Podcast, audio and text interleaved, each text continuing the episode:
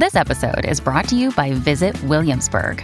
In Williamsburg, Virginia, there's never too much of a good thing. Whether you're a foodie, a golfer, a history buff, a shopaholic, an outdoor enthusiast, or a thrill seeker, you'll find what you came for here and more. So ask yourself, what is it you want? Discover Williamsburg and plan your trip at visitwilliamsburg.com. The following is a presentation of Morning Drive Media.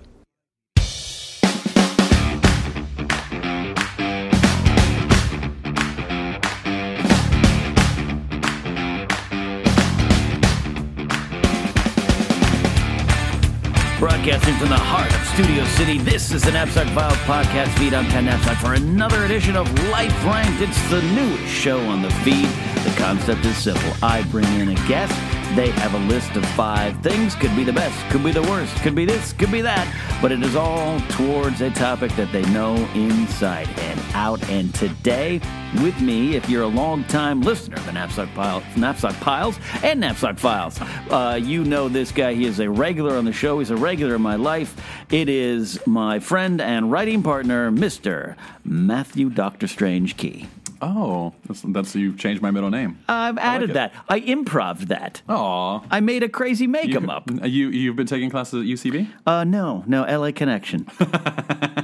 LA Connection. Place The, to be. the, the best in LA. the from what I best hear. connection to have is LA Connection. Uh, yeah, thanks for having me back on. It's always fun. Absolutely, Mr. Key. You're, It's, you're my fop. it, FOP, as it were, as we learned. If you are uh, relatively new to the Knapsack Files podcast feed, number one, thanks for joining uh, on this journey and adventures. We return here in 2017. Um, but uh, Matt Key, uh, not only have I just known him for a long time, he's been a key, uh, key pun intended, guest on the show. I think you were the, uh, yeah, in fact, I know you were the first guest. Yeah. Uh, I was your premier guest. premier guest uh, when I was testing it out, and you've shown up a few other times. Uh, you and your wife now, uh, Brittany Wallachey. You are now uh, uh, Matthew uh, What do you, uh, you put a my- key? You put a oh, that's ring. your wedding ring. Wedding ring. Sorry, I got distracted, audience. He was putting a ring on my uh, microphone. Microphone. I thought it was like the one ring, but it is the is the ring. one ring. It's your Your ring. ring. Lots happening in your life, uh, but uh, uh, we can bring you in for another interview. But I wanted to bring you in for Life Rank, which is a new show here on the feed, uh, because you know something uh, pretty intimately, and that is writing. Uh, I do. Yeah. I do. I do it for a living. Yeah. Well, some. I mean, I guess. You get, well, we're going to get into that. And writing is a great noble cause. It's a great important cause. Uh, through the annals of time, back to the ancients, writing has been pretty important. well, I mean, since the invention of writing, yeah. Right. When did that happen? Do you have facts on that? I don't have. I don't have facts. you don't on have that. facts on No. that? I, no. I don't either. No, I don't. I, I think fir- the 1333. writing would have been like clay tablets. Oh, okay. like, You're going back. Uh, cuneiform, keeping track of Just Scribbles in the Dirt. in Mesopotamia. Scribbles in the Dirt is also my first Scribbles. album. yeah. Scribbles on the clay. It's been around a while and it's a great, and there's a lot of fun things to have, to experience But I do think it, I do think it's um, kind of weird that it started as a way to keep track of commerce and then it grew from there. Is that a fact? Is that a I fact? think so. So I think so. It was, it started as a way to keep track of money. I think. so it was all about ledgers, yeah. Accounting were the first writers. right? Accountants. Accountants were the first. It's like it's you know it's like it's like that old saying. Accountants were the first writers. Yes. know. I remember. I've read that in the Bible. yeah, it's a book of Job, Yeah. right? Yeah. Yeah, I think it's Job, and then again in Daniel they prophesize it. Um, but uh, that's funny because we always make fun of accountants for being non-creative types. Yeah. but Ah, they- shame on us. Shame on us. They created writing. Shame on us in the LA Connection Well- improv world, making Yeah. fun of accountants. Stupid accountants. They started writing. You, My sister in law's an accountant. Yeah. Well, maybe go to her for writing lessons. Probably should. so, Matt, you and I, uh, we've written together a lot of things. Um, we've worked on projects. Uh, I brought you in to work on projects uh, at, at places like, say, Screen Junkies or Collider. Uh, I know you very well as a writer. You are a talented writer. You are a great story crafter, a crafter of story. I'm glad that you think so. Sounds like we're already getting into the list. We're all getting the list, but today I wanted to talk about the. It is, uh, you know, I, and I, you know, it's, I, I don't want this to people to assume this is just going to be negative, but we're going to get into a discussion here on the wor- top five worst things about being a writer. Um, again, it's a noble pursuit. You you've got a poet's soul, my friend. That I will not disagree with. I, I do have the soul of a poet, though I do not have the skill or imagination of one. Oh, that's that's not true. I've seen you bring people to tears. All the way. Also, your cat is now wanting on the show. Yeah. By the way, if you hear a jingling, that is the uh, that is- the collars of my my that two is cats. Hawkeye, the cross-eyed asthmatic cat. Yeah, he also has breathing problems. So Yeah. if you hear that in the background, that is most likely not Kinner. that is- well, it's my- good it's possible. It's possible. So I've asked you to bring in a list of the top five uh, worst things about being a writer, and we're, we're, we're going to end it up positive. Don't you worry out there out there in the audience. I know a lot of you want to be writers, or you're writers yourselves. Uh, we just want to kind of be honest and get into it. And I, and I couldn't think of anyone more uh, perfect for this than you, because you and I have struggled for years as writers, just as much as we've succeeded in other areas. So so so take me through this list here, starting with number five, working our way to number one. What is? Oh, we're going in reverse. Okay. work our Um, way up one at a time. all right, so- number five. Uh, well, you've already heard some of them, Mm-hmm. that being uh, self doubt, but that's further in the list. Uh, so if we're going in reverse, then um, one of the hardest things, especially about being a writer in Los Angeles, is, um, or just like in general, but like in Mm-hmm. Los Angeles specifically, is that screenwriting is completely separate structure wise and, and in form and everything Right. to uh, television writing. Right. Um, and within television writing, there's uh, the way to write for a Netflix series, or there's the way to write for HBO versus the way that you would write for a multi-camera sitcom versus the way you would Right. write for a single camera sitcom versus how you would write for, say, NCIS. You know, Sure. so uh, and then on top of all of that, you've got um, like if you want to be What like, does Big Bang Theory fall under for you? Oh, there's no writing. involved okay, there's no writing. Yeah, there's Gotcha, no writing gotcha, that show. Um, but that would be multi-camera sitcom, um, which is like an older form of, of comedy and, and anyway, Sure. uh, television comedy. So um, it's one of the hardest things about being a writer again in, in Los Angeles is just being able like it's hard enough to just write a screenplay, Mm-hmm. but then like. You've got to also write all of those for or all of those other forms, which con- Right. which takes constant study of those forms, constant reading of those scripts on top of all the other script. Like, so there's in a big way, there's like you kind of have to just choose one and specialize. But I Mm-hmm. don't like to choose, so like I just force myself to try and learn all the forms, which makes me kind of a Is jack it- of all but master of none. True. I mean, know, I, so- I understand it because we, we suffer from the same thing. Like, uh, uh, do you do, you just not want to be in a box, or do you, just, you want to work extra careful on making sure you're well versed? So the thing is, is like, um, the, I don't know if you guys can hear my That cat is that cat is going. but uh, he's got breathing problems. He's fine. He's fine. Just has uh, some snarks. Um, we call him Snocks every once in a while. We, hey, Snocks. Hey, Snocks. Snocking it up over there?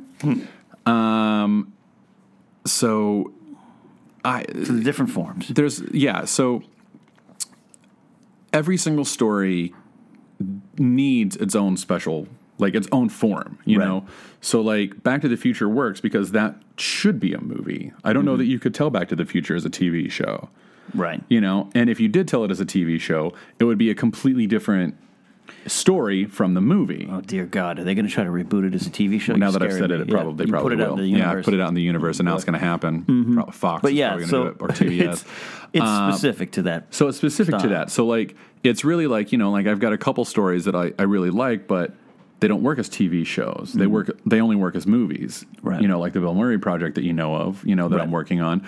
I could never do that as a TV show. I couldn't do it as a comic. I could like the only way that movie that exists is is told as a movie. Right. You know, but then I've got other ideas that I really like that really don't work as movies.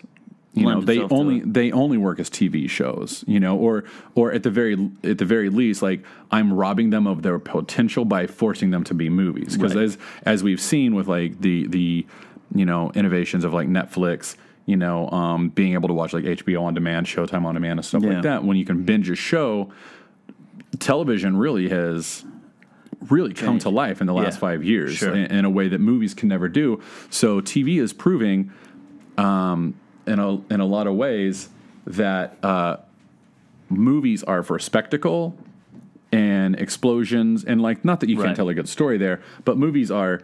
Oh my God! Look at this massive, gigantic story that can't be contained to television. Whereas television is, look at this very intricate, detailed, character focused story. Well, and I'm trying to think in a practical sense, a project that you and I had developed for years, along with the help of uh, uh, Jack Conway, Matt Mm-hmm. Mercer, uh, all four of us creating a, an animated property that was Mm-hmm. uh, had different versions of five minute internet or Mm-hmm. web or or uh, 22 minute sitcom style, and we, and we did try to take it to a movie form, and that was kind of difficult. Changed Yeah. changed the characters, the story, what we were trying to do completely. Mm-hmm. And it, in fact, it never came to fruition as a completed script because it just was not what we had originally intended. So Yeah. not that we couldn't have, it just was a different just style. a different just a different style and it just doesn't work as well Right. you know so like i've i've really come to discover like that whenever i have an idea and i write it down and start playing with it Mm-hmm. on how i want to write it it's really a matter of like like is is like strangely spiritual as this is going to sound it's like the story will tell you how it needs to be written but Mm-hmm. you as the writer have to know how to then write that story right. and to know how to write that story, it's is it a movie? All right. Well, if it's a movie, what genre movie is it? All right. Well, if it's if it's you know a sci-fi genre, well, there's particular tropes that should be met, and there's a particular structure that goes with that. You know, and I'm I'm getting like uh, you know that's not a hard fast rule. No. you know, but like that is like you still have to know. You know how to how, like how other all the other films have done it before you. Right. You know, so Absolutely. Uh, it, it's it- just there's there's a lot of education that you have to have to be the best write, like, writer and to like to be a writer in Los Angeles you have to be the best like you have to be hyper informed hyper educated Mm-hmm. Very well best. read because every single person out here has a laptop and goes to a Starbucks on Saturday you know to write their screenplay with that many screenplays out there only the bastards are gonna you know yeah. at least like in terms of getting representation which is another thing So, so you go, yeah. So you, you're what you're saying is the difficult thing is there's just so many, and especially nowadays, you can't get locked into one. So you you can't just haphazardly go like like you know uh, I have a comic book idea. Someone might say, well, Yeah. you can't just go simply do that. You should do that. You should chase your dreams, get down on pen and paper, and start writing. But you have to know. You have to you know have the to, form. You and have to know the form, and you have to know the medium, and you have like like and again, bringing up comic books. That's a whole other thing. Like that's Right, right. Like I've I've tried to write a couple of those, and those are tricky, especially if you're not an artist, you know, because then like Right. you have to go out like to in order to yeah. to tell the story in a whole, you have to go pay an artist, and Mm-hmm. you know that's like two hundred dollars a page. So it's not that's a that's a an expensive you know form to get into, you know. So Do, do you feel at any point, and I mean, I know just off microphone and off the record what you and I have talked about, but have you, at any point have you felt "Ah, I'm just going to choose a lane and stick to it? I have tried that, yeah, Mm-hmm. yeah, um, but uh, I, I just And your mind can't. wanders into the my other mind lane? Wanders. I Yeah. just can't, you know. There's so too many stories to tell to want to just stick to one, right? yeah, and that's I mean, you know, that's I mean, that's getting into what we want to talk about later is about the the reasons to be a writer. Sure. You know, is um, there are so like if if you have a, a mind like mine, there are a lot of stories that you want to tell. You come up with like a lot of concepts every single day. Like, oh, I want to see that story, or I want to see that character, or I want to see how that this person will interact with this person in this situation. You know, like. You just start to get excited, then before you know it, you've, you've got fallen down a hole for an hour Yeah. or two, and you're like, "Oh man, And it sounds like the, the answer isn't necessarily that you need to choose one. You just need to be educated on all of them. yeah, Your yeah, cat is now making out with me. yeah." This is great. He's a sweet cat. I wish it was video. Um, all right, so that's number five. Yes. Worst thing about being a writer is you got a lot of forms, various Yeah. forms. You've got to master. You got to educate yourself. You got to know what you're writing. That's not to dismay anyone out there. It's just to warn you. No, just There's just a, lot to learn. There's a lot. There's a lot. Like you know, and uh, I I don't read nearly as much as I used to. I, I Right. should really be reading a couple scripts a day. You Sure. know, just to To learn, yeah. to learn to keep on top of it. You know, like what's out there, what's hitting the agencies, what's popular. Like you've got to stay on top of all of that stuff. So. All right, number four. Uh, the psychological effects of being a writer, Oh, um, and I think this goes with trying to professionally be any artist. sure. Yeah. but uh, there is a, you're constantly beating yourself up. You're constantly like you're never good enough. There is like a persistent self doubt that is constantly sort of like needling at the back of your head that at any moment everyone's going to find out that you actually have no idea what you're doing. And does it also translate into the frustration of feeling you're not getting your your story out of your brain onto the paper, right? And you just constantly doubt that that's happening. Also that, yeah, also that, part of it. you know, I, I- you know, you worry about that. You you worry that you're not giving their, the characters their due justice. You worry Mm-hmm. that, you know, especially like when you want to make a career out of this. Yeah. you know, which means like you want to, you want your living to persist of being paid to Mm-hmm. create things and put them on paper and have, pe- have other people read them or watch your words Right. happen. You know, like uh, the second you start crossing over into more professional realm, Putting it out there, yeah. uh, it's the self doubt increases like tenfold. what have you done to battle this self doubt as a writer? Um, therapy. uh, Really talk deep. talk to my wife and and Yeah. Mm-hmm. have her reassure me that I'm not terrible. Um, Well, you're currently looking over at your wife, and she's giving you a thumbs down. yeah, no, You're terrible. that's my cat, by the way. Oh, that was- yeah, that that, was my cat. cat. That was my cat. Yeah, that was my wife. Oh, yeah. I heard, I heard, I heard, Yeah, I heard. my cat. Uh, my, my wife meows a lot. My cat. My cat tells me how bad I am all the time. Damn cat. Um, but yeah, so it's constantly so there with every word, with every there, yeah. sentence, every script. and like again like we're gonna we'll get into this like one of the best things about being a writer is that Mm-hmm. once you really get into it um I, I like I think the process is different for every writer, but I think everyone has a similar experience, Mm-hmm. even if the details. Oh, that's the ice cream man. They- we got ice cream. Can we our- got cats. This is our- great. Can our audience hear the ice yeah, cream? Yeah, they can hear the ice cream. Okay, okay. We'll stop. We'll run out and get some. Uh, that dude, by the way, Yeah. that ice cream truck has the best chocolate malts. All right, we're going to pause right now. And we're back. We have a chocolate malt in our hand. Man, I really wish that was Yeah, true. yeah, I really want a chocolate malt now. So, so Uh, so um, this is con- but for for you it sounds constant, and for me it was constant. I, it, it's the creative soul comes with this price, um, and sometimes uh, Persistent self-doubt. persistent self doubt. Um, But like when you when I get into the middle of it, you know, like, this is what I was going to say. The pro, before the ice cream man interrupted us. Um, yes, there's that self doubt, and it takes me about an hour. Like it, like I I, t- I tend to not write unless I know I've got four hours.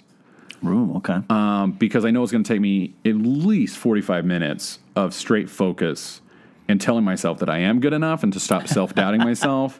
And so like you just have to running, factor in pep talk. yeah, yeah, and like I'll I'll type a couple words here and in, in those forty five minutes. I'll type a couple of those words in. Right. I'll go to Facebook. I'll type a few more words in. Right. It's kind of like getting those gears back in. It's like I, Right. I I get back on the horse very slowly every single time I sit down to write. But you I get back on. but I get back on. But I think every writer deals with like the Yeah. okay, here we go, here we go, here we go, like facing the blank page or Mm-hmm. fa- you know like um, one of the the best advice that I- some of the best advice I ever heard about screenwriting and, and TV writing is never never end your writing at the end of a scene. Like always end your writing Mm-hmm. in the middle of a scene where you know where you want it to go. Oh yeah, that's a good trick. So, because what happens is if you end it, if you end your session Mm-hmm. at the end of a scene, then when you start, you're like, all right, starting from scratch. Yeah, But if you start, you, if you stop in the middle of a scene, when you come back the next day or a couple days later, like whenever you get to get back to writing, then you're like, oh yeah, I remember how I wanted this scene to resolve itself. That's an immediate, like, almost like a writing exercise, just to zzz, like zip you back into it. I like that strategy. Um, so I, I try to do that as often as I can. Um, but I tend, like, I know it's going to take me at least 40, 40, 45 minutes to pep myself up, get into it. But once I get into it, You're s- I can sit there for three, four, five hours and not not doubt a single thing. Well, like that was where I was in the go. process. Yeah, in, yeah, the process, I don't doubt anything. Once you're locked in. Once I'm locked in, it's like, cool, I'm writing. Here's how I want this scene to go. Here's how I want this scene. Oh man, this would be funny if, oh man, I loved it. Oh my God, this character should do this because that'll lead to this later. Like, and then like I'll start taking notes on the things that I'm thinking about. Like I get excited, zip Right. zipping right through it. Then close the computer, wind it down, come home. Oh man, what am I? What, and then it hits. What am I going to do with was- this? I Like, why am I? Why am I spending my time with this? Like, there is nothing. Like, I can do nothing with what I'm doing. Yeah, That's so, the moment. Yeah. How do you? So that's that's it's those moments that that time between shutting the computer down Mm-hmm. and getting home is is your thoughts come back to you. Yeah, And I think that's powerful for people to hear because, uh, especially if they've listened to your work or followed your work on Marvel movie news and all that kind of stuff. Um, you know, I'm doing some some stuff over at Geek and Sundry Geek and now. Sundry, and you've play around with Screen Junkies from time yeah, to time. Yeah, absolutely. You wrote a crash course for Collider. Um, that was a lot of fun actually, fun, and I, I I learned a lot from that. Like, Sure. that I learned like, and I knew I would, and that's something that like the crash course thing that we're talking about. Everybody Yeah. is like I did the The the, license the, the no, the Marvel Marvel licensing, licenses. Um, but that was fascinating. That Yeah, was but so- really fascinating. My point being, it's powerful to hear that someone like you, who's got things out there, is still going to go through this. oh man, and I still go, going to I really go through it. I Yeah, really and a lot supremely of- go through it. A lot of writers do. yeah. Um, I I I have never met one that does not. does it fuel you at any point, or is it just a constant block in the road? I think it, for me it's a block. Uh, that's For my me, answer too. Yeah, I've never. Like, I don't want it to be, and I try to Yeah. push past it. And Yeah. again, that's why I'm like, you know, um, going to to a therapist helps. You know, Sure. uh, having having my wife Brittany and and you know trusted friends like you and, Uh-huh. and Mercer and everyone else. You know that certainly helps. And like Geek and Sundry has been great. Like it, like anytime I can have any semblance of validation, Right. but here's here's the catch twenty two with receiving validation. Is that you have to consistently put yourself out there to receive that validation? Validation. So Never ends. Yeah. Never ends. Do you think at any point you'll what what could you imagine happening that would make you think, "Oh, I've reached it. I'm fine. I don't doubt anymore." Do you think it'll ever happen? Um, If I were to get a manager, Okay. just the simple act of getting a manager who I believed, if I, if I could get a manager who I felt believed in what I could do, I'd be fine. You'd be fine. I would be absolutely Cured forever. Fine. I don't know that I would say cured forever, but like the, like so let's say like on Yeah. a scale of a one to a hundred, my self doubt is at like eighty five. Sure. my self doubt would plummet to like the thirties. Like it would be like it would be a dramatic. Be like, I've got representation. I'm good. Good. You know, Okay. and like you know, like I've got, I've, you I've still got to do the work, Sure. but if I had representation, I would feel like my work was actually going somewhere. Yeah. And the very fact that I had representation would validate Right. all of the work that I had done. that you've done. Okay. So so there's something you see, you can see something on paper, a tangible thing in a way Yeah. that would make it think, which is which is hopeful because if it's just your soul is breaking you, then then we got a problem. Yeah. We Yeah. got a problem. so So that's number four. The uh, uh, the the beating yourself up, the constant self doubt, the weight of being a writer um, sometimes can be too much. Uh, number three on your list. um, I'm going to say that the job is never done. Never, never done. And by and like ever like if you're working in data entry, the job is never done. I get that. I, what I mean is like uh, maybe the job is not. Maybe a better way to say that is That the story's never done. The specific or just overall, the story in your heart or the Doctor Strange fanfic. all of it. It's never done. So like let's let's uh, you know what let's let's take a Doctor Strange fanfic. Okay. Like I'm not actually writing one. Oh, that's not what I'm looking at down that here? no, that's the Oh, concept that's- art from the movie. Oh, I thought I thought it was your fanfic. No, no, no. Got it. All right, I, so let's no, take I a- should write a fanfic. a for Doctor Strange fanfic. So let's say I'm writing a Doctor Strange fanfic, and let's say that um, I, I get to a place where I'm very happy because like Doctor Strange has. Uh, I'm just gonna make this up. Let's say uh, so. Doctor Strange's one-time wife is Clea. They just recently got divorced, even though they haven't seen one another in years because she's Mm-hmm. anyway. Way too many details. Um, I like Doctor Strange. Um, so let's say in my fanfic, I've decided to write the story where Doctor Strange goes back to the Dark Dimension, finds Clea, reproposes. She says yes. They go and have like this beautiful wedding. But uh, uh, Clea's uh, mother, Umar, the other leader of the Dark Dimension, crashes it. And let's say Sounds like they're good. they're able to defeat her. I fact-check and they all of it, it's true. Yeah, and they they they're still madly in love and everything else. All right, so Right. let's say I write six issues of that fanfic, and uh, I like it, but then I look back at it, I'm like, "Ugh, Umar wasn't the right choice for this. Mm-hmm. Um, Dormammu may have been a better choice, but no, you know what? Actually, Nightmare might be a better choice because Dormammu's doing this and. Yeah, no, you know what? I've got to rewrite all of this because Nightmare was a better choice, and that mm-hmm. actually gives me better places for Doctor Strange and Clea to go with their relationship. Oh my god! And then like you've got Nightmare as a sort of metaphor for what they're going. Oh man, yeah, yeah. Shit, I gotta, I've got to completely change this. Change it, change it, change Because the, the story that I told, while good, is not as good as it could be. So screw this. I've got to go change it. And here's the frustrating thing about that. Um, I say this, it's, it's a good thing. You're really good at that. Um, so when we'd write some things, we'd put a first act down, Mm-hmm. sometimes complete a script, but do this, and then you, write me, oh, I got an idea. You're going to hate me, but I got an idea. Mm-hmm. And I certainly wouldn't hate you, but it'd be like, oh, but we, we finally finished this first act. Yeah. I thought we got a few drafts that are good. And then you you pitch your switch, and it's like, oh, that is good. That is better. We have to do that. Yeah. And let's go back to the beginning and rebuild this first act. Yep. Now that can also be a crutch or it can keep things from going forward. We Sure. you I've talked about that, but but that's the little frustrating thing is the curse of specifically to you is this why I say you're a good storyteller. You you stumble onto these things and you're always going to stumble onto it.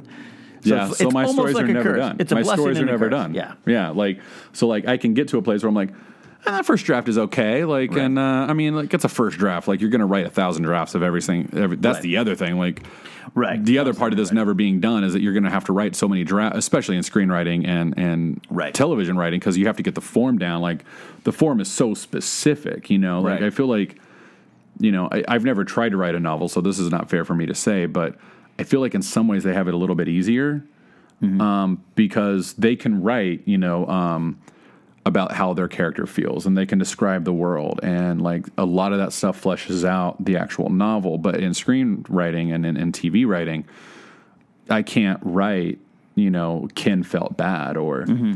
Ken, Ken felt hope in him for the first time in years or whatever because you can't show that on screen Right. you know, you have to say, you have to come up with a way for Ken, the character, to visually show on screen that he feels hope. Because if you have Ken go, I feel hope for the first time in years, the audience is like, boo. Like, no. Right. So you have to you have to find a way to have Ken show hope for the first time. Yeah. You know, and maybe maybe the story that we were telling about you is that you're trying to find a girl and That's a story. yeah, that's a story. And for the entire like first sixty pages of the screenplay, you've struggled with it and struggled with it. But then Mm-hmm. Just 70, 60, 70 yeah, pages? yeah. But then we get to the midpoint hook. Oh, You know that second act hook, yeah, that kind hook. of switches everything in a new direction. Um, oh yeah, we've got a. That's the ice cream man. He just Wow, got done he changed. ice That's a different Yep. sounding ice Yep, cream man. Yep. It's yep. a ice cream man from hell. Uh, uh, yeah, he's he's uh, Hell's ice cream. Hell's cream. Yeah, hell scream. Um, you scream hell scream. We all scream for hell scream. Yeah. Um, so let's say like the mid act, the, the second act hook for you. Yeah. Whatever. Um, is that uh, you meet a girl and uh, she doesn't shoot you down. Like every other girl that you've met in the Okay. entire movie has shot you down. Right. Um, then the second act hook, you meet a girl, she doesn't shoot you down. And uh, you Right. do something that we've never seen you do before. Smile. You, you smile and you Right. give her your number. But in order for us to know that that's how we're going to show hope, we have to have also implemented that in the entire first 60 pages. And it's a small change, it's a little change. Sure. But it's knowing how to do that. And I don't like, I just made that up, and I think that's not very good at all. I think it sounds good. Well, I, I think, like I personally smile. think it's like, well, you like to smile, but like there are better ways to show like, Sure. because like may, maybe like for all the audience knows you farted, like, like, Right, that's right, not right, like that's not definitively showing True, hope. true, You know what I'm true. Yeah, saying? yeah, absolutely. So like, it's finding ways to incorporate all of that into the screenplay or into the tele the teleplay Right. that is incredibly hard. Whereas a, a novelist can be like, Ken felt hope spring up within him for the first time in ages. You know, It is- boom, done. it- we get it. You know, Yeah. so it's the cheat of being a novelist. yeah, yeah, those cheating a novelists. cheating novelist. And, and and again, that's not fair. I've never written a novel.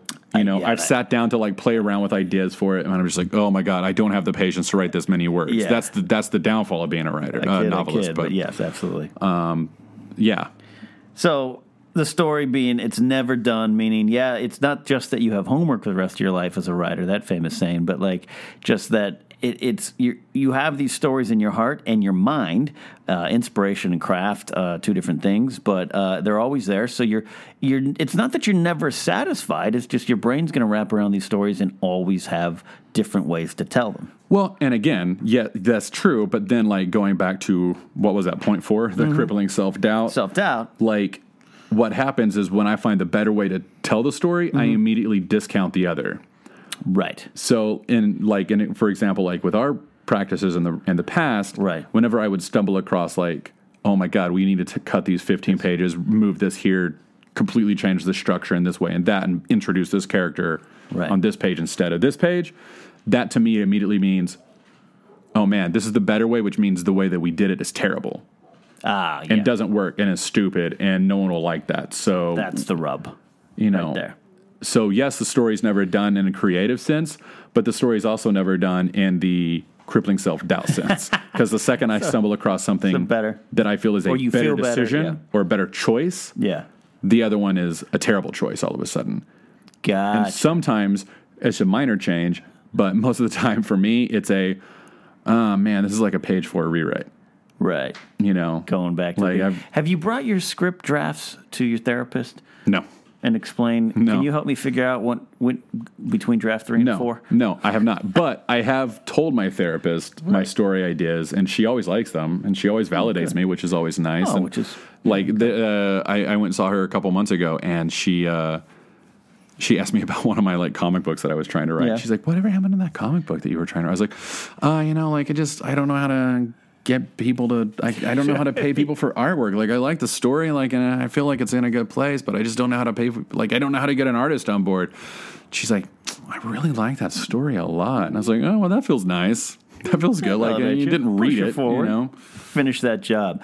So uh, that is uh, that is number three. Job is never done. Number two on the list of uh, top five worst things about being a writer is In order to make money, you have to have representation, okay, and that is and we're talking career like in order to make like money. We're yeah. not talking mansion, by the way. No, we're talking no. Can you Now- pay for the chips and salsa? again now uh, th- that's not necessarily true in some ways like Mm-hmm. um, in order to make money as a writer you can go to youtube and Sure. Create enough content that you get a million subscribers or whatever Right, then right, right. you know youtube is sending you the checks game has changed. Yeah, you yeah, know bit. certainly there's that um, but in order to do that you have to be more than a writer you have to be a performer again i can like i've done groundlings. i can do all that stuff i just Sure.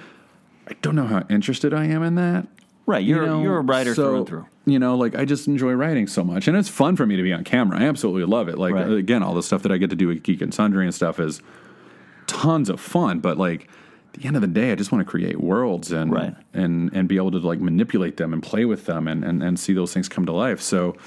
Um, it, it's it's tricky for me because I, I don't want to do YouTube stuff like Mm-hmm. you know, but in a lot of ways that's kind of the best or only way to get yourself out there, stuff like that. So Yeah, there is that. yeah. There is that. There is Yeah, that absolutely. option, and there's a lot of people have come to prominence and fame because of that, which of is great. Yeah, we're not discounting that at all. No, but you're talking uh, about a but the classical like the, sense the classical way to get ahead and the career you want. and, and and to the career that I want is to get representation. The only way to get representation is to write enough of a portfolio of Mm-hmm. good material that you can go into an agent or a manager and say, "Hey, what do you think of this?"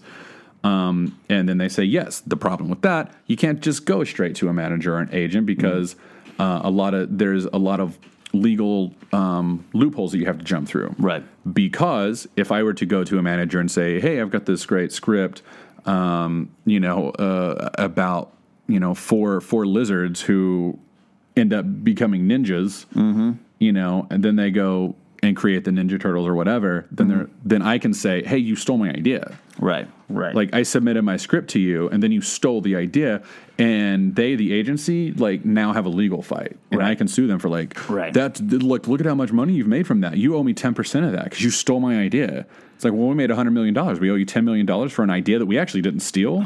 right. And that's typically what happens. Like they didn't steal the idea. The problem with like Hollywood is there's so many people writing and creating content and stuff like that.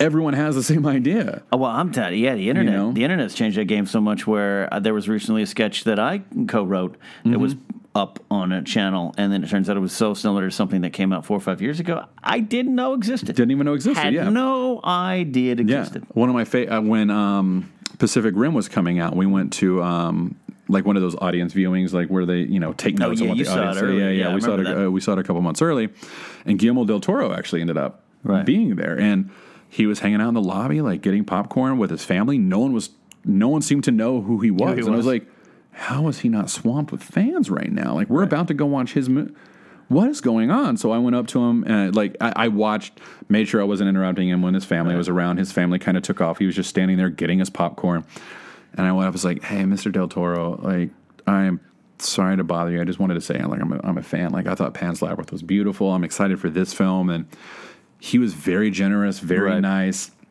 He's like, so you like uh, you like movies? And I was like, yeah, yeah, yeah. You know, I love them. He's like, what do you do? You work in movies? And I was like, no, you know, like I I, I I've dabbled in production here and there, but like really, I just want to be a writer. He goes, oh, writing, writing is very fun, yes. And I was like, oh, it's uh, like I love it, I love it. And he goes, but it is a son of a bitch, yes. And I was like, yeah, it is. And he goes, you write like you write and you write and you write and you bleed on this page and you write some more and you write 10,000 fucking drafts of this great idea that you're in love with and then you get it to your manager and they're in love with it and they send it to the, the studio and the studio says, Oh, we just bought this idea. we already have this. And you're like, son of a bitch. and like, for, for me to hear him saying that at his level, Yeah. Yeah. Yeah. like, is both encouraging and discouraging at the same time because it's like, well, how do I? he's just like I us. mean- however, he's farther along. Yeah. He's just like us. How do you but, break oh, through that? Come on, you know. yeah. So yeah, you might be in your, your your room in Pasadena and then, like, I- you don't know. There's something and- else out there. and as, for as much as much uh, gruff as, as he gets online, a lot of times Max Landis was was very nice and met with me once to talk screenwriting, and, and Mm-hmm. I was complaining to him about like he like I like he started saying like so screenwriting you've got to have an idea, and he starts telling me like basically how to screenwrite. I was like no no no no. Like, I would love to have some pointers on how you approach it, but like Mm. more nuanced. My bigger thing is I don't know like how much do I need to write to get in to a manager? Like Right. I just have more professional like Right. like business side questions for you. And he's like, "Oh, you're already writing?" I was like, "Yeah." And he goes, "Well, dude, like he said, think of it this way. You're on a like you already know the craft of writing more or less. Right. You just have to keep writing. Right now, the more you write, the further along in your rocket you get to the moon. Hmm.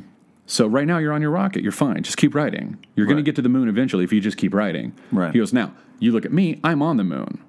I've already I've already written enough to get to the moon. I'm here, and I'm hmm. looking in the moon, going, oh shit, I can see Mars from here. I'm going to go to Mars. Right. And he goes, so that's where I'm going right now. Like I'm I'm like fueling my rocket ship now to leave the moon to go to Mars. Next level. you know mm-hmm. and he goes and it just takes a lot of writing.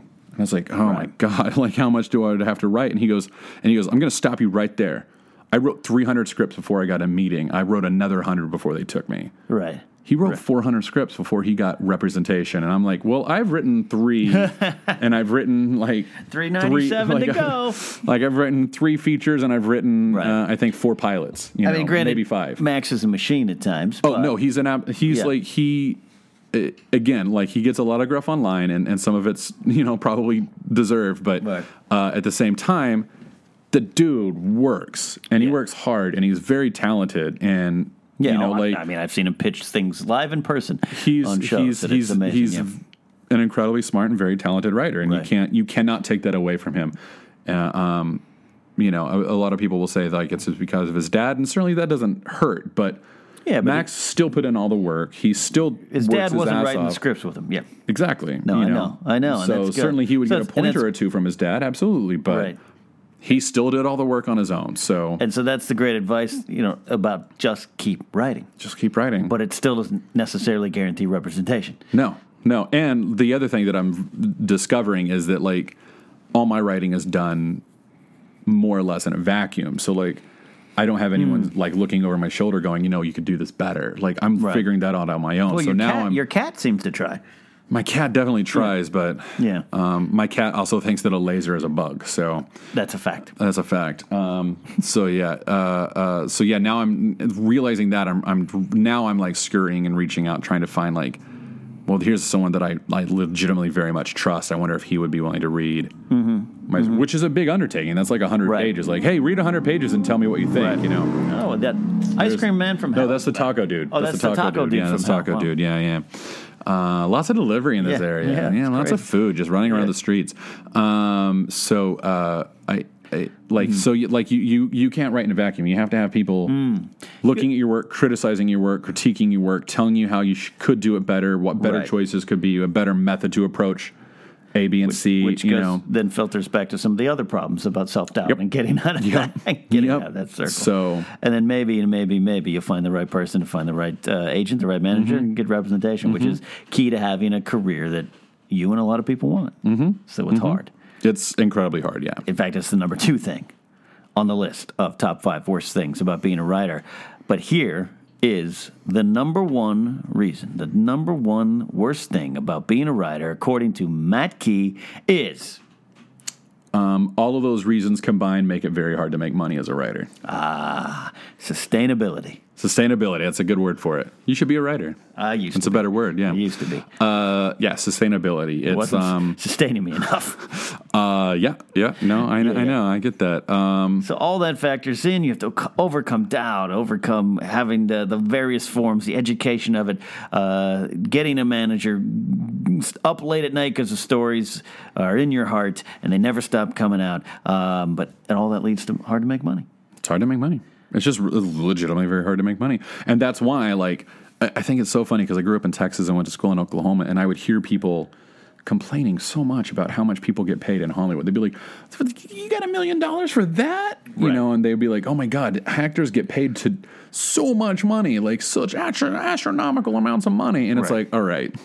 Right. Now that I've been out here for 12 years and I see the process, yes, you get that much money. And Well- because here, you know, Yeah. you work your ass off to do it. Right. It's it's an impossible job to get into. So yeah, because you make so much money at it. Right. But the reason you make so much money is because you're not guaranteed to ever work again. You're not guaranteed to work again. You know? Uh, let's not forget it's it's. Um, you know, I want to get a discussion on salaries of pro athletes. It's insane, but look, only 500 people can hit a baseball that far, and there's a giant Mm-hmm. business around it. So you're going to get a lot of the money that's going into that business. A lot of money going into these Marvel movies. A lot of money going into Mm-hmm. the entertainment industry. So you're going to get a piece of that without a doubt. But I always say, and and people have uh, uh, said this to me, and I, I've adopted it as a little thought process: is when that finally comes, that Mm-hmm. money. Uh, you're not just getting paid for that project, you're getting paid for the 12 years of free. Mm-hmm. you're getting paid for the hard work and dedication that you put into it. And yes, it's a lot of money. Hopefully, you do something good with that money and you buy, buy a homeless man an ice cream from the Hell's Ice Cream Man around Mm-hmm. the corner. But yes, you're not just getting paid that money. And uh, for that, it's all the work going into it. And you're right, you might never work again. you got to take Yeah, that gamble. there, there's the, there's the insurance policy of it. Um, that you the reason you know like the oh my god I may never work again, so I better ensure Right. that I have a buffer Right. for if I never work again. You know, uh, so there's that. There's the paying you for the talent. You Right. know, um, it's uh, I, I like I, I I don't know if it's true or not, but the story about um, Henry Ford uh, built his plant. One of his machines breaks down, and he has to hire a guy to come out and fix it. And the guy comes out and fixes it, and uh, he's like, "Great, that'll be hundred dollars." And Ford's like, "Whoa, whoa, whoa, hundred dollars! Like, it took you like ten minutes to do it, and that part only cost like ten cents." And he goes, "Yeah, five like five dollars for my time, ninety-five dollars for knowing where to put that thing."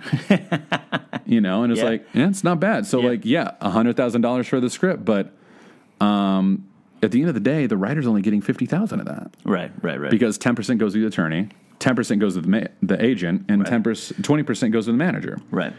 You know, Then you even if the it. manager and and then taxes. And then you tax it. you know, so hundred thousand dollars, you're getting fifty thousand dollars of it, and that's got to sustain you for how long? Well, uh, here's a know, practical so- sense. Uh, I, I, when I worked in the security industry, a, a, an employee of mine, um, quietly on the side, was a writer. I didn't know he worked a, a graveyard shift, and he comes in one morning and resigns. And I'm like, "Oh, hey, cool, Archie, where you going?" And he- another job, security job. He's like, "No, I sold a screenplay."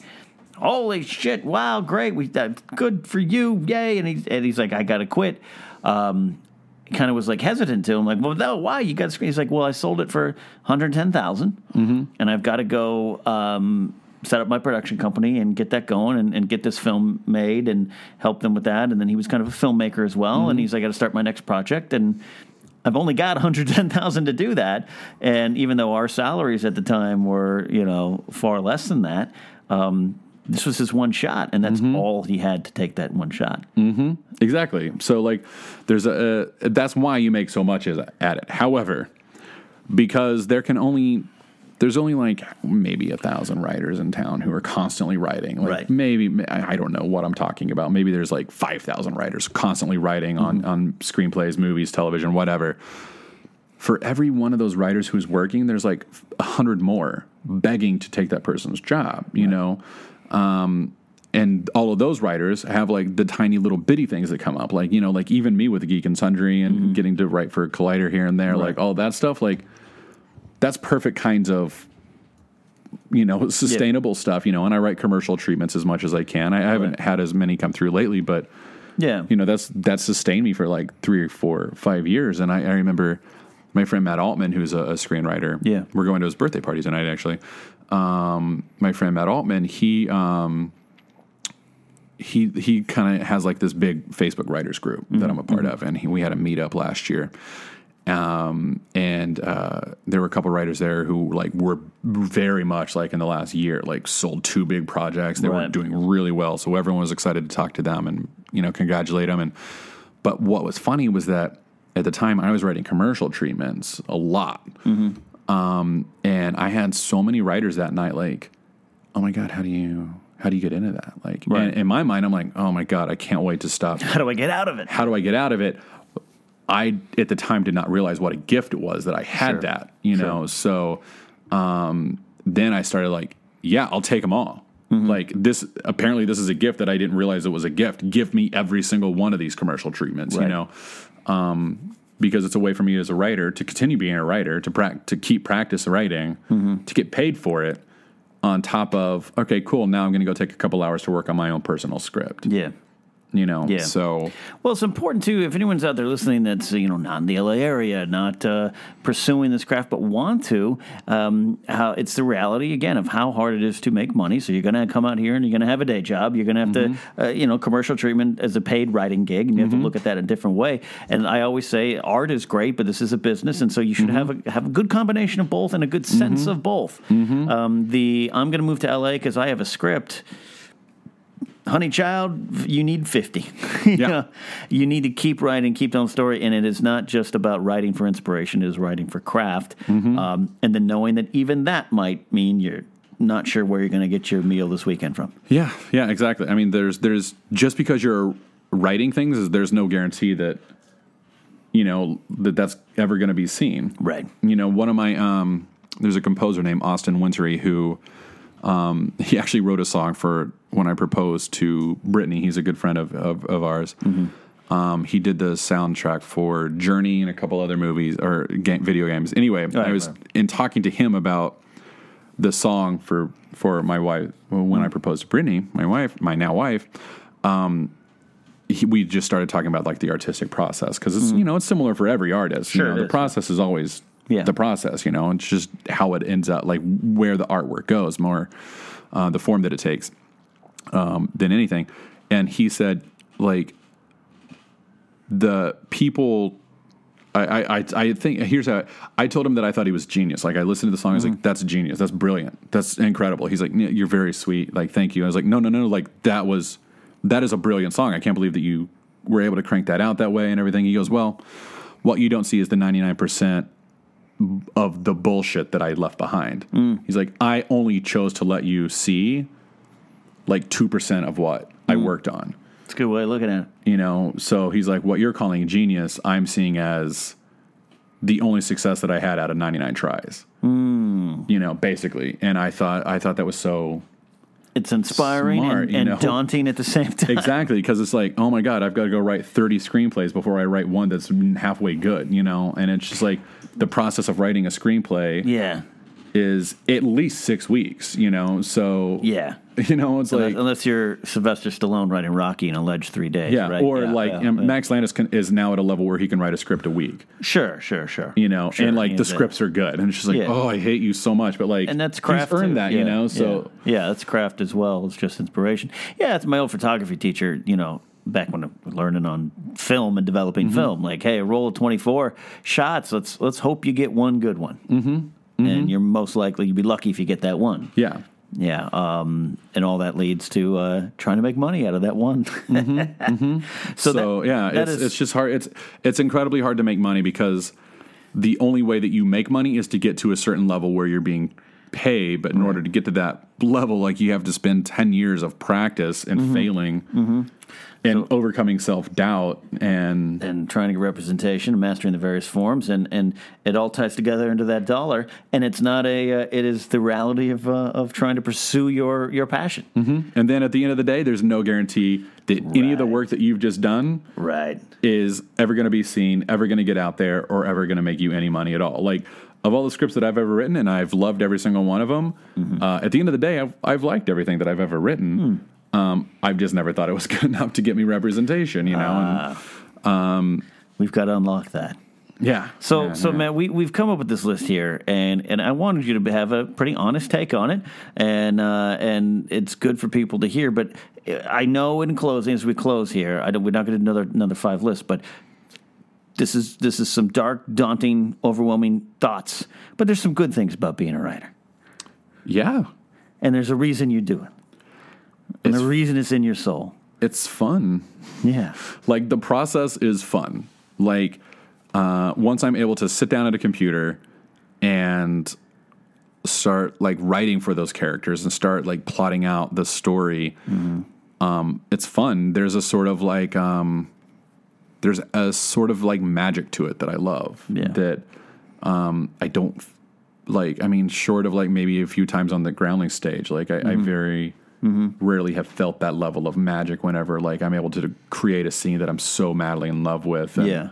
or like a just a bit or a beat or a character, you know, like that I just love, and there's something to it. Even in Yeah. some of the sketches I'm writing now for the Collider Awesome Tacular show, like in the writers' room, or you know, Harloff reads one of the lines and laughs, and there's that little in my head. There's that little ah yeah yeah, yeah that's why I do it. yeah, exactly. Like I, I love that. Like Not I, the praise, not the validation, just this cosmic level of yeah something I It's- created it's- in my mind. something that something that I have created Right, has elicited the response in you that I desired. right, right. you know and there's there's a level of like the feeling of like success and all that and like the the thought that one day like maybe i would be able to see something that i wrote appear on the screen with my name on it and watch it in an audience with other people watching what was in my head is just like there's like no level of magic that can compete with that to me right. you know um and like I like I go back and forth. Like sometimes I'm like, maybe I actually just want to be a performer. Maybe I want to be an actor. Maybe I want to be on the screen instead Right. of behind it.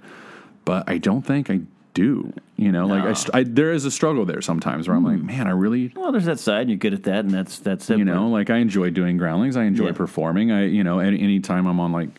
You know, Signal Boost, Geek and Sundry, or Sure. go sing karaoke. It's like I'm on stage and everyone like this is fun. You're a bit of a card. You know, but fine. yeah, But you you're know, you're a writer beneath it all. You're not Yeah. just a writer beneath it all. You're a you're a storyteller beneath it all.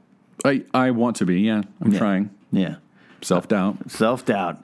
That's going to be another episode. Yeah. I'm just going to go into your therapist sessions, uh, therapy Yeah. Mm-hmm. sessions, and just record and interview your therapist with Yeah, it'll be good. It'll be a good session, I bet. that. Well, Matt, uh, thank you for providing this list, and thank you for providing some good notes at the end. I know a lot of you out there are probably thinking, "Well, why? Why should I?" No, this list is to show you of what is on the road in front of you, and to not be afraid of it. To take on each step as a challenge, and uh, to succeed uh, with those things being This- conquered. This is what I wish that I'd known Right. when I came out here because I would have had like so much better perspective. yeah. Eh, Like I'm giving you 12, 13 years of Yeah. screwing up, like missteps, like misjudgments. Yep. Um, I, I came to town in 1998 with a story. Yeah. And that story ain't never been told. Yeah, exactly. Exactly. Like it was the same with me. Like I came out here with a screenplay I was in love with. I had been Yeah. told by other writers like this is brilliant. This is great. You should absolutely be a writer. And I was like, yeah, I'm going to go conquer the world. And Go like win your Oscar now. Yeah, 13 years later, I'm like, oh my God, I have no idea what I'm doing still. like, Yeah. Absolutely. So that's this is a, a, a real list. It's a it's a, it's an important list. If you're an, a writer or an artist of any time, uh, any kind, looking to make a living out of it, there. So Matt, I want to thank you so much for coming in and sharing your soul as you always do so Thank well. you. Thank you. You are my fun. Doctor Strange, Your friend and your writing partner. and you yes, and you. I like your cape. Thanks for wearing it on the show. Of course, always. Uh, Matt, uh, where can they follow you and all your adventures? Because you do have a lot of things going on and some shows I want them to see. Um, I'm uh, on Twitter. You can follow me at the Matt Key, um, M A T T K E Y. And then, uh, I mean, I have an Instagram. I'm never on it. I never take pictures. I use it mostly just to look at You're other people's so pictures. bad at promoting yourself. I am. That's, you haven't even you haven't said a single show you've been on this week. Yeah, your wife is I haven't yelling yet. at you. I haven't. I was wife- doing that right now. see him on Nerdist, on Screen Junkies. I haven't got. I was Twitter, doing that Marvel next. Movie News I was- on Popcorn Network Talk. I'm not editing this out, by the way. I'm gonna. nor- nor should you. I'm gonna. You can see him at my house. That is your lovely wife, Brittany. Brittany. Really good at making tacos. Your, your, your wife's t- uh, my lovely is wife. is it taco night? Because that's why I came here. That was the I was talking Um, yeah, about the you other do night. a lot. Run through it again. So, the Uh, so you can hear. find me on uh, on on uh, Twitter at the at the Matt Key. Mm-hmm. Uh, I'm also on. Uh, I have a Marvel show that I produce uh, and host uh, Mm-hmm. called Marvel Movie News. That's on Popcorn Talk Network. Um, uh, you can follow me there also at the Yep. uh, at the popcorn or, uh, at Marvel Movie News PTN. Um, uh, da, da, da, da, da, da. Geek and I- Sundry. I, Geek and Sundry. I'm Screen starting to do a lot of more stuff over there. I just did a Screen Junkies news. I'm over on Screen Junkies from time to time. Um, yeah, I mean, you, There you if, if you follow me on Twitter, you'll you'll you'll see my my mini wondrous pop culture nerdy. It all starts there. Adventures. Follow, follow him on Twitter and uh, tell him, give him an encouraging word. Validate his very existence. Um, that is uh, what we all need in this town and in this life. It's good to have a little comfort, validation, and self uh, doubt be erased. Um, this has uh, been the Napzok Files Life Ranked. As always, you can go and follow me on Twitter at Ken Napzok. And if you want to add to this conversation, use the uh, hashtag Life Ranked. Uh, you can follow the podcast on Podomatic, Stitcher, iTunes. If you're on iTunes, subscribe, rate, and review. And of course, new in 2017 is a Patreon page. You can go support on there and uh, get certain uh, level of rewards to help me program this channel. As always, I humbly uh, appreciate your support. So until next time, for Matt, for Brittany yelling out in the background, the ice cream man from hell, and the wonderful cat Hawkeye, I'm Ken Napzok. We'll see you again on Life Ranked.